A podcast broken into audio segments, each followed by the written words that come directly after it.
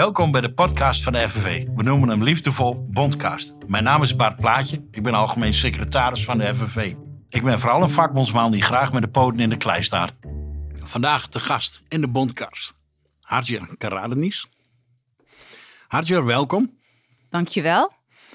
Hartje, jij werkt als uh, vakbondsbestuurder Klopt. bij Young United. Klopt. Dat is de jongerentak van de FNV. Leuk dat je er bent. Ehm, Leuk om er te zijn. Kijk, dat scheelt. Dan beginnen we in ieder geval met een beetje... Geen, geen verplichting, weet We je gaan wel. kijken hoe dit gesprek afloopt. Je bent niet onder schot hier naartoe gebracht om... Nee, nee, nee, nee, zeker niet. Hierbij ook eh, de bevestiging. Ik ben hier uit vrije wil en eh, met liefde en alles. Dus dat, Kijk. eh, Want je bent zelf ook nog jong. ik, ja, hangt vanaf wat je onder jong verstaat. Ik ben 36 en ik word in november 37. En we hadden het er net even kort over. Ik, het is jong, maar in mijn hoofd ben ik jonger dan dat mijn leeftijd zegt. Het, is- het gaat sneller dan wat ik... eh, Ja, ja, dat Ja. herken ik wel. Ik ben 51 en Ja. eh, ik, ik voel me geen 51, zoals ik dat getal altijd ervaren heb. ja. En mijn ego vindt mezelf nog veel jonger. Dus Ja, we zijn allemaal nog eigenlijk gewoon kinderen van God, weet je wel. Ja. Ja, ja. Zeg, ehm, jij bent dus vakbondsbestuurder. ja, Dan ben je niet altijd geweest. Je hebt ook ander werk gedaan bij de klopt. FNV. klopt. Hoe ben je hier begonnen? Ja, dat is, wil je de korte of de lange versie? Ja, hoe is dus de korte? Ja, de korte. Ik ben hier begonnen in 2009, midden in de financiële crisis. En ik was toen nog rechtenstudent. eh dus inmiddels al bijna 14 jaar terug. En ehm, ik ben toen begonnen op het contactcenter. Want er kwamen toen heel... Het was echt een stortvloed aan leden die werden ontslagen... of hun loon werd eh, ingekort. Nou, heel veel Ja, gedoe gaan vanwege de bond bellen. Ja, ik ga de bond bellen. En ik was degene die eh, ze dan aan de telefoon konden krijgen. En ik kon ze dan adviseren over hun rechten en alles rondom werk en inkomen. Wat is je nou het meest bijgebleven uit die periode? Die periode, eh, de wanhoop. En vooral denk ik ook, ehm, de financiële crisis, als ik me zo herinner, was wel vrij abrupt, weet je wel. Dus het, was, het ging goed en ineens niet meer. Ja, En ehm, het was zo massaal, het was groot, het, had, het trof heel veel mensen. Ehm, wat ik me eraan herinner is het vooral ja, echt wel de wanhoop van wat moet ik nu doen? Ik heb een huis, ik heb dit, ik heb dat. En ja, ik word ontslagen. En de kans dat je weer een, ja, dat je weer een, aan een andere baan zou komen, was ook wel vrij, ja, redelijk ja, klein. Ja, ja, ja. Midden in zo'n crisis alles instart. Ja, dat was het heel erg. En het was ook niet van wanneer komen we er weer uit. Dus je Het is weet, wel bijzonder hoe dat gaat eigenlijk. Hè? Onze Ja. collega's op het contactcenter, die vangen natuurlijk altijd de eerste shit op. Absoluut. Die staan meteen Absoluut. onder de druk van de emoties. Ja, en het is ook wel een, het is ook wel het soort werk wat heel belangrijk is. Je bent echt eerste lijn. Dus als heel vaak leden die dan echt in de penarie zitten, die, het is de eerste nummer die dat, je, dat ze dan bellen. Tenzij ze echt hele goede contact hebben met de bestuurder of met andere, eh, andere collega's binnen de FNV. Ja. Maar anders is het contactcenter. En ik merk wel dat nog steeds, dat, dat, daar irriteerde ik me heel lang aan ook, eh, toen ik daar ook nog werkte, dat er niet voldoende waardering is voor het werk wat zij doen. Nou, dat, Het- dat gaat natuurlijk heel snel. Het Ja. is in allerlei organisaties, daar waar het werk ogenschijnlijk onzichtbaar is. Waar het onmisbaar, de mensen onmisbaar zijn. Onmisbaar en Ja. onzichtbaar gaan dan heel vaak hand in hand. Mhm. En dan wordt het ook heel slecht gewaardeerd. Het enige wat je, als je niet oppast, wat je hoort, is... Oh, er waren hele lange wachttijden. Ja, Maar als het goed ja. gaat, hoor je niks. Nee, dat klopt. En eh, ik weet ook van die tijd, en ik heb daar best wel lang gezeten in verschillende rollen. Eh, maar nog steeds, we zitten nu ook op de afdeling waar verderop het contactcenter zit. Dus hier- als we hier naar deze studio lopen, dan lopen we ook langs die collega's heen. En het er wordt wel altijd gewoon heel hard gewerkt. Dus als dan mensen dan gaan klagen van ja, de lange wachtrij, wat ik heel goed begrijp, hè, want het is vooral voor leden bijvoorbeeld gewoon echt Ja, ja, ja. heel vervelend. Dan denk ik van ja, maar ze, er wordt wel echt heel hard gewerkt. Het ligt niet echt aan hen. Nee, precies. Ja. Nou, dat is wel een dingetje voor deze organisatie, dat we elkaar goed in het oog houden. Iedereen Ja. is altijd met zijn eigen onderdeeltje van die, van die vakbond Ja. bezig. Ja. En eh, dit, is, dit is gauw onzichtbaar werk als je in het Ja. veld loopt of als je met een campagne bezig bent of met andere belangrijke zaak. Nou, Deze collega's kunnen we snel onderschatten. Dus laten we bij deze nog maar een keer de waardering uitspreken. Ja, ja, ze zijn absoluut onmisbaar. Had je die rechtenstudie afgemaakt trouwens? Ja, nou, de, de bachelor, zeg maar. Dus Ja. dat is, eh, maar daarna, het was met heel veel moeite, omdat er eh, tussendoor van alles gebeurde. Ehm, Dat is altijd als je hier werkt, hè? ja, precies. En ook privé gebeurde er wat. Mijn moeder werd weer ziek en al dat soort dingen. En ja, ik werkte hier al. Ja. En eh, ik merkte al heel snel van, ik vind eigenlijk arbeidsrecht super interessant. Maar het, al het andere, dat, dat hoeft eigenlijk niet heel erg. Ja. Dus ik, ehm, ik vond het ook niet meer nodig om verder te gaan. Ja, en, precies. eh, dus het was voor mij gewoon helemaal prima. Ik dacht al van ja, ik, eh, ik ga. Je was al op je pad. Ik zat op. Ja, precies. Dat is een eh, mooie. Ja, ja, Ja, ja, die precies. snap ik wel. Hey, had je nog een paar andere dingen? Mhm. ehm, we gaan even proberen voor de luisteraars van deze podcast ook vooral te laten zien, te laten zien wie, wie jij bent en wat Mhm. je doet. En ik heb daar zelf ook nog niet altijd beeld bij. We kennen elkaar wel enigszins. Maar, Ja, ja. Hadjer Karadenis. Is, Ja. is geen Jan de Vries, zou ik maar Nee, zeggen. nee, dat klopt. Waar komt de naam vandaan? Waar is jouw naam? Waar, waar, kom jij vandaan? Oké, dat is een eh, goede, mooie, diepe vraag. Ehm nou, Hajar Karadenis. Hajar, eh Hajar zelf, dat is een, een, eh, een Arabische naam. Het komt, eh, ben, ik, ben, ik heb de naam gekregen van mijn oma. Ik heette eerst iets anders. Toen ik net was geboren, hebben mijn ouders mij een andere naam gege- gegeven. Dat was Hamie. En toen eh, kwam er een, eh, een, een eh, familielid langs. En dat was ook een imam. En die zei, nee, je moet haar naam veranderen. Want dat betekent in het Arabisch vuur in de hel. Dus, ja, Hallo. dus, oh ja, dus mijn ouders zo, shit, dat kan niet. En eh, ze moesten heel snel een andere naam verzinnen. En toen zei mijn oma van, ja, ik vind dat een hele mooie naam. Dus ik wil dat zij eh Hajar gaat heten. Zo heb ik mijn naam gekregen. En heeft hij ook een betekenis? Ehm, ja, het is eh, vernoemd naar, in de Bijbel heet ze Hagar. En het was de, ehm, de tweede vrouw van eh, Abraham. Ah. Dus daar, daar komt het verhaal vandaan. Ja. En daar ben ik dus ook naar, eh, naar, naar vernoemd. En de islam heeft zijn best wel een belangrijke plek. Om nou niet heel erg de diepte in te gaan. Ook Mhm. Als eh, moslims hun pelgrimstocht doen, dan gaan ze naar eh, Mekka. En daar heb je dat grote Kabe heet het. Dat is dat zwarte grote Ja, gezien? ja, waar mensen omheen lopen. Daar heb je ook de steen van Hajar, heet dat. Of eh, ja, Ah. Hajar. Ja. En ehm, nou, volgens de- ook vanuit de Bijbel is daar, gaat daar het verhaal dat zij, eh, toen ze werd achtergelaten in de woestijn met haar kinderen, dat ze daar zonder water kwam te zitten. En toen kwam er spontaan vanuit God kwam er een, eh, een waterbron uit de grond. En nou ja, ja. eh, heel, eh, heel mooi verhaal. Ik, ga het jullie besparen. Zoek het vooral op als je het wil Een weten. verhaal over toewijding. Ja, ja, precies. ja. En migratie. Dat is wel grappig, want Oh. daar komt het ook vandaan. En als over migratie gesproken, mijn ouders zijn gastarbeiders. Mijn opa was uit Turkije. Wij komen uit het noordoosten, Trabzon. Ja. En daar komt mijn achternaam vandaan. Karadeniz betekent letterlijk Zwarte Zee en daar komen we vandaan. Het gebied heet Zwarte Zee. Ah, En eh, nou, mijn opa die kwam ehm, naar Nederland om te gaan werken. En later volgde mijn eh, vader toen hij 17 was. En eh, toen trouwde hij met mijn moeder en die is hierheen gekomen. En zo zijn wij hier geboren. ja. Ja, prachtig. Ja, ja. toch? Ja, ze hadden ook naar Duitsland kunnen gaan. Ik heb mijn opa, eh, opa heel lang gehaat om die reden. Dat, waarom ben je niet naar Duitsland gegaan? Dat was veel leuker dan Nederland. Maar het werd, eh, het werd Ja, Nederland. dacht je toen dat Duitsland leuker was dan Ja, Nederland? heel lang heb ik dat wel echt heel, eh, heel erg gedacht. De Turkse community daar is ook best wel groot. Ja, ja. Eh, de grootste diaspora die zit ook in, eh, in Duitsland. En als we daar bij familie op bezoek gingen, dan was het altijd wat levendiger. En eh, nou ja, wat je daar ook wel zag, ehm, de, de, eh, de, de Turkse ehm, gastarbeiders, die waren daar al wat langer. Dus je had daar echt al die zijn, naar mij weet een generatie eerder daar al gekomen. ja, ja, ja. En wat je daar al heel snel zag, was dat je eh, bijvoorbeeld hoogopgeleide eh Turkse mensen had. Die, Die hadden hun weg al gevonden. die hadden hun weg al gevonden, inderdaad. Die spraken de taal wat meer. Die waren wat meer. Ik haat het woord een beetje, maar ik, ik weet even nu niet, niet anders te zeggen. Geïntegreerd. Ja, ja. En dat zorgde ervoor dat je daar een hele bruisende eh, Turkse gemeenschap had. En dat miste ik hier soms wel. Het is bijzonder, hè? Hoe, eh, ja, je hebt het nu bij het woord geïntegreerd, maar hoe, Ja. heel, veel, hoe heel veel woorden op dit soort onderwerp Ja, besmet lijkt te raken. hè? ja. En we associëren het. eh, ja. Dingen schuiven op in de samenleving. Dingen worden, worden, worden rechtser. Worden, worden, worden, eh, het wordt- veel meer met een argusoog naar, naar vreemdeling kijken. En dan gaat die taal ineens ook allerlei smetjes oplopen. Bijzonder is dat. Ja. Ja. Helaas ook. Ja. Maar het is de associatie dat we er natuurlijk mee hebben. Dus eh, net als met het verhaal van migratie natuurlijk. Dat mensen die hier naartoe komen om te werken zich hier vestigen. Ja. En eh, voor Nederlanders die er helemaal niet bekend mee zijn, kan, een, kan het eh, feit dat je het hebt over een Turkse gemeenschap al klinken. Oeh, daar komt ons heel bijzonder.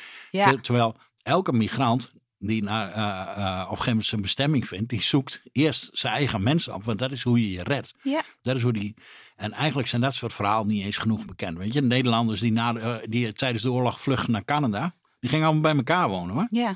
Dus het meest logische wat je doet, daar Ja. zit de veiligheid, de, de, de warmte van je eigen gemeenschap, de mensen die op jou lijken, die jouw taal spreken. Ik soms kijk naar de oude foto's van mijn opa en van, mijn, van mijn vader. Dan zie je ook dat, ehm, want dat, wij komen natuurlijk uit regio's en uit een cultuur waar gemeenschap heel belangrijk was en Ja. is.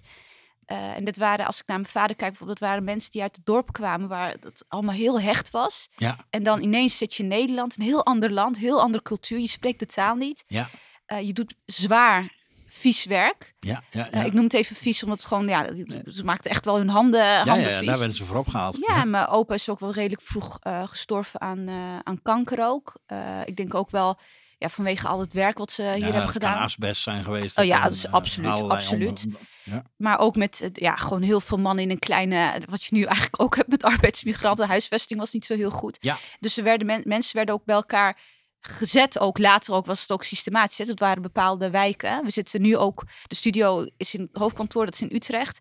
En ik ben opgegroeid in Lombok. Dat is echt hartje, hartje Utrecht. Oké. En dat was, eh, vroeger was dat een arbeiderswijk. eh, waar dus heel veel eh, migranten woonden. Ja. Eh, nu is het Dat inmiddels. is voor deze Drent allemaal echt. Maar dit is voor mij allemaal nieuw, hè? Dus, nou, dat is bij de grote moskee, dus hier in de buurt. Ja, Maar het is wel grappig, want nu, ik zei vroeger altijd van als ik later groot ben, dan kom ik terug wonen in Lombok. Eh, dat kan ik niet meer betalen in mijn eentje.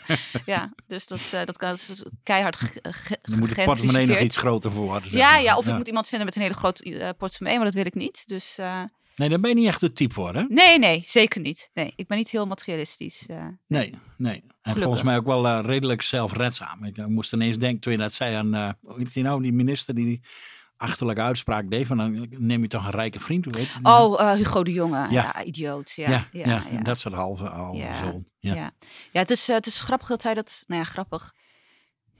Het is ehm, eigenlijk heel triest dat we dat punt hebben bereikt. Dat mensen dit soort dingen gewoon kunnen zeggen als oplossing voor een totaal verziekt systeem. Ja, ja, ja. En ook gewoon, op, je- gewoon blijven zitten. Je niet Ja. eens hoeft op te donderen of zo. Ja, ja, maar ook gewoon, het, hij heeft het nog herhaald op datzelfde moment. Ja, dat, daar kan ik me wel heel boos om maken. Maar eh, Ja. ja. Nee, ik denk, die haal ik ook nog even naar voren. Ja, ja, doe dat vooral. ja. Hey, en in je werk ben je dus ook eh, voornamelijk met de jongeren bezig vanuit Klopt. de bond. Ja, Eh, wat moeten we ons daarbij voorstellen? Ehm, ja, alles wat met eh, werk, werkend jong Nederland eh, te maken heeft, waar we ons nu eh, mee bezighouden, is wij hebben totale focus nu op het afschaffen van jeugdloon. Ja.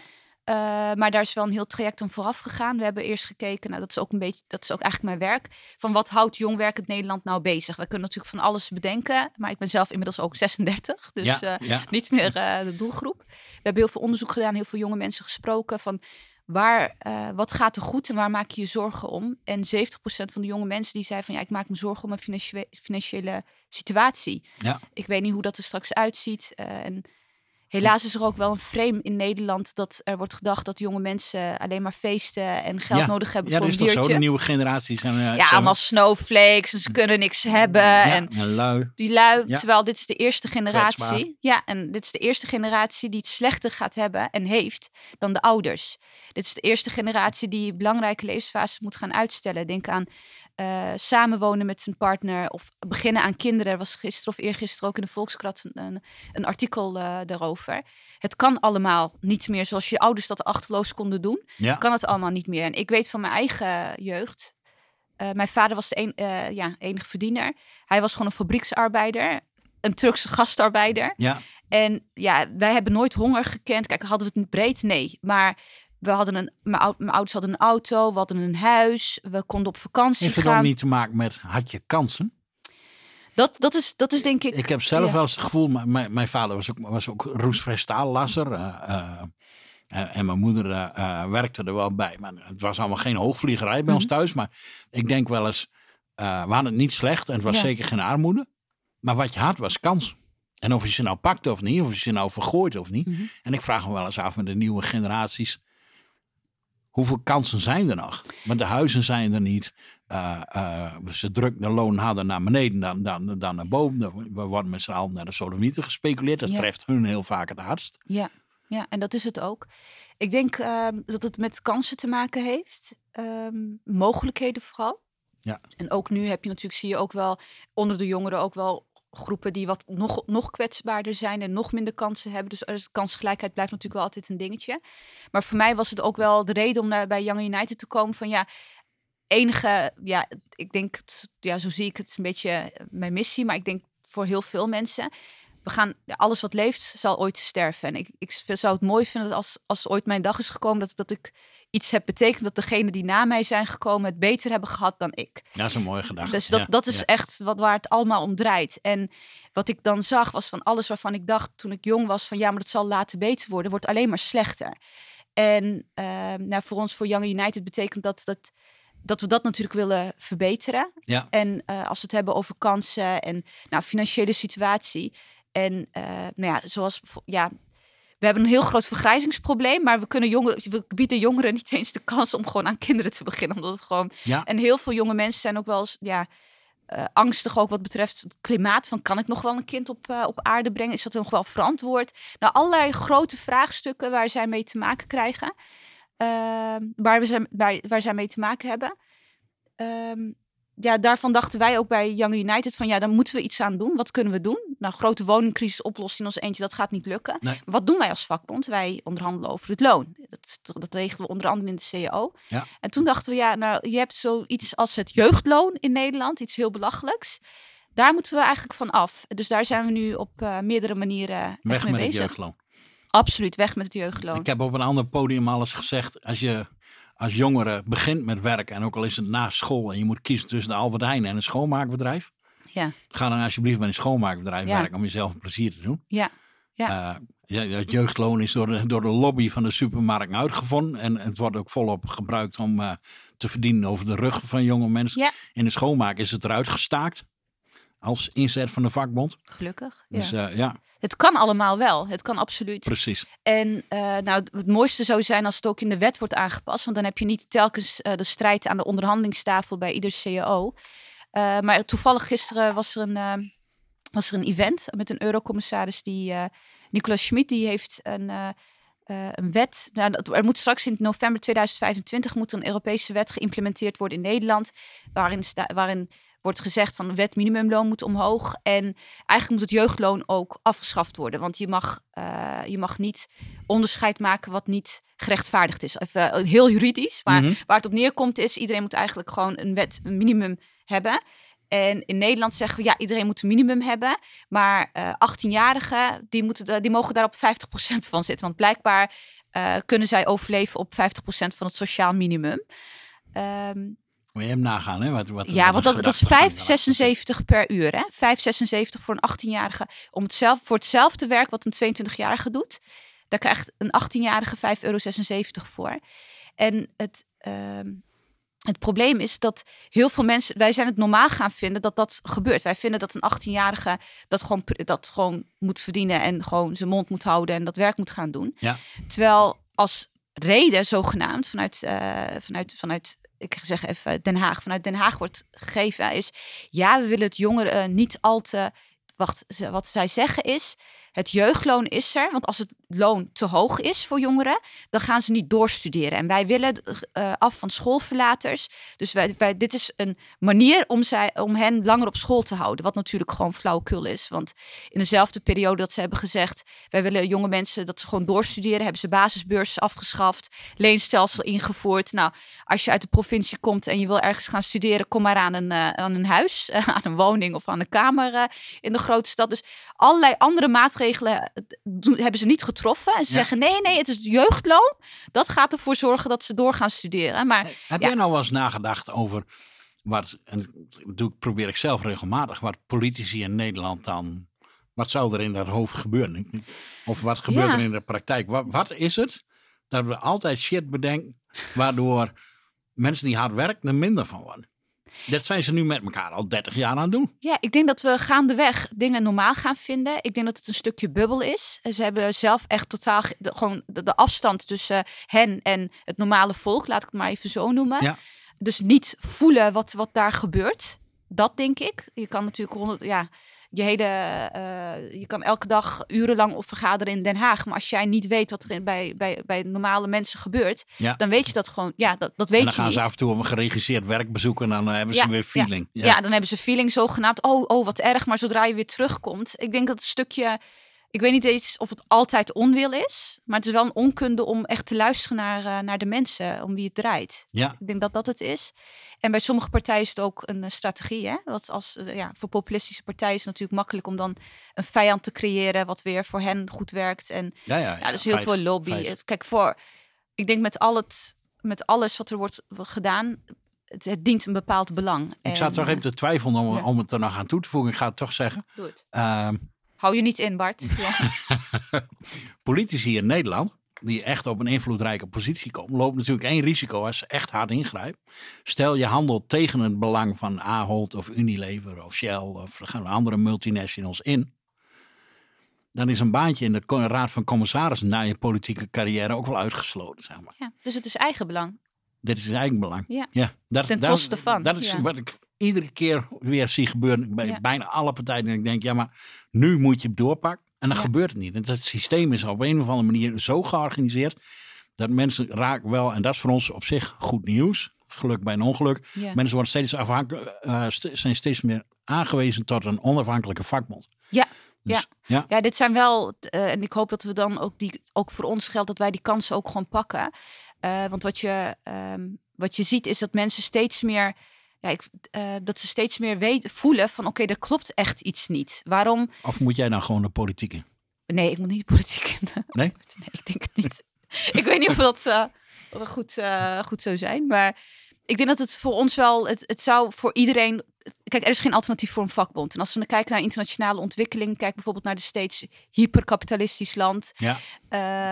Om het woord nog toch maar even te noemen. Ja, Bart. ja, ja, Ik weet hoe wij beide denken. Ja, Eh, maar dat zelfs daar zie je nu de, de grote stakingen, mensen die opstaan, die zeggen, nou, dit, dit kan niet. Waarom Klopt. verdient mijn CEO 35, 36 keer meer dan dat ik verdien? mensen terwijl ik, raken eh, rock bottom en, eh, en, en bovenaan wordt, graaien ze alles bij elkaar. Ja, precies. Dus dat, dat- je ziet dat daar al echt wel iets aan het gebeuren is. En nou, dat is ook niet echt een vakbondsland, maar ook daar zie je de organisatiegraad stijgen. Ja. Dat geeft mij altijd wel hoop in donkere tijden, wanneer het niet zo goed gaat. Het kan ook anders. Het kan echt absoluut anders. En daar geloof ik wel echt in. Dat is de grap. Hè? En wij zijn ook ondertussen wel een van de weinige clubs die dat echt laten zien. Hè? Ja.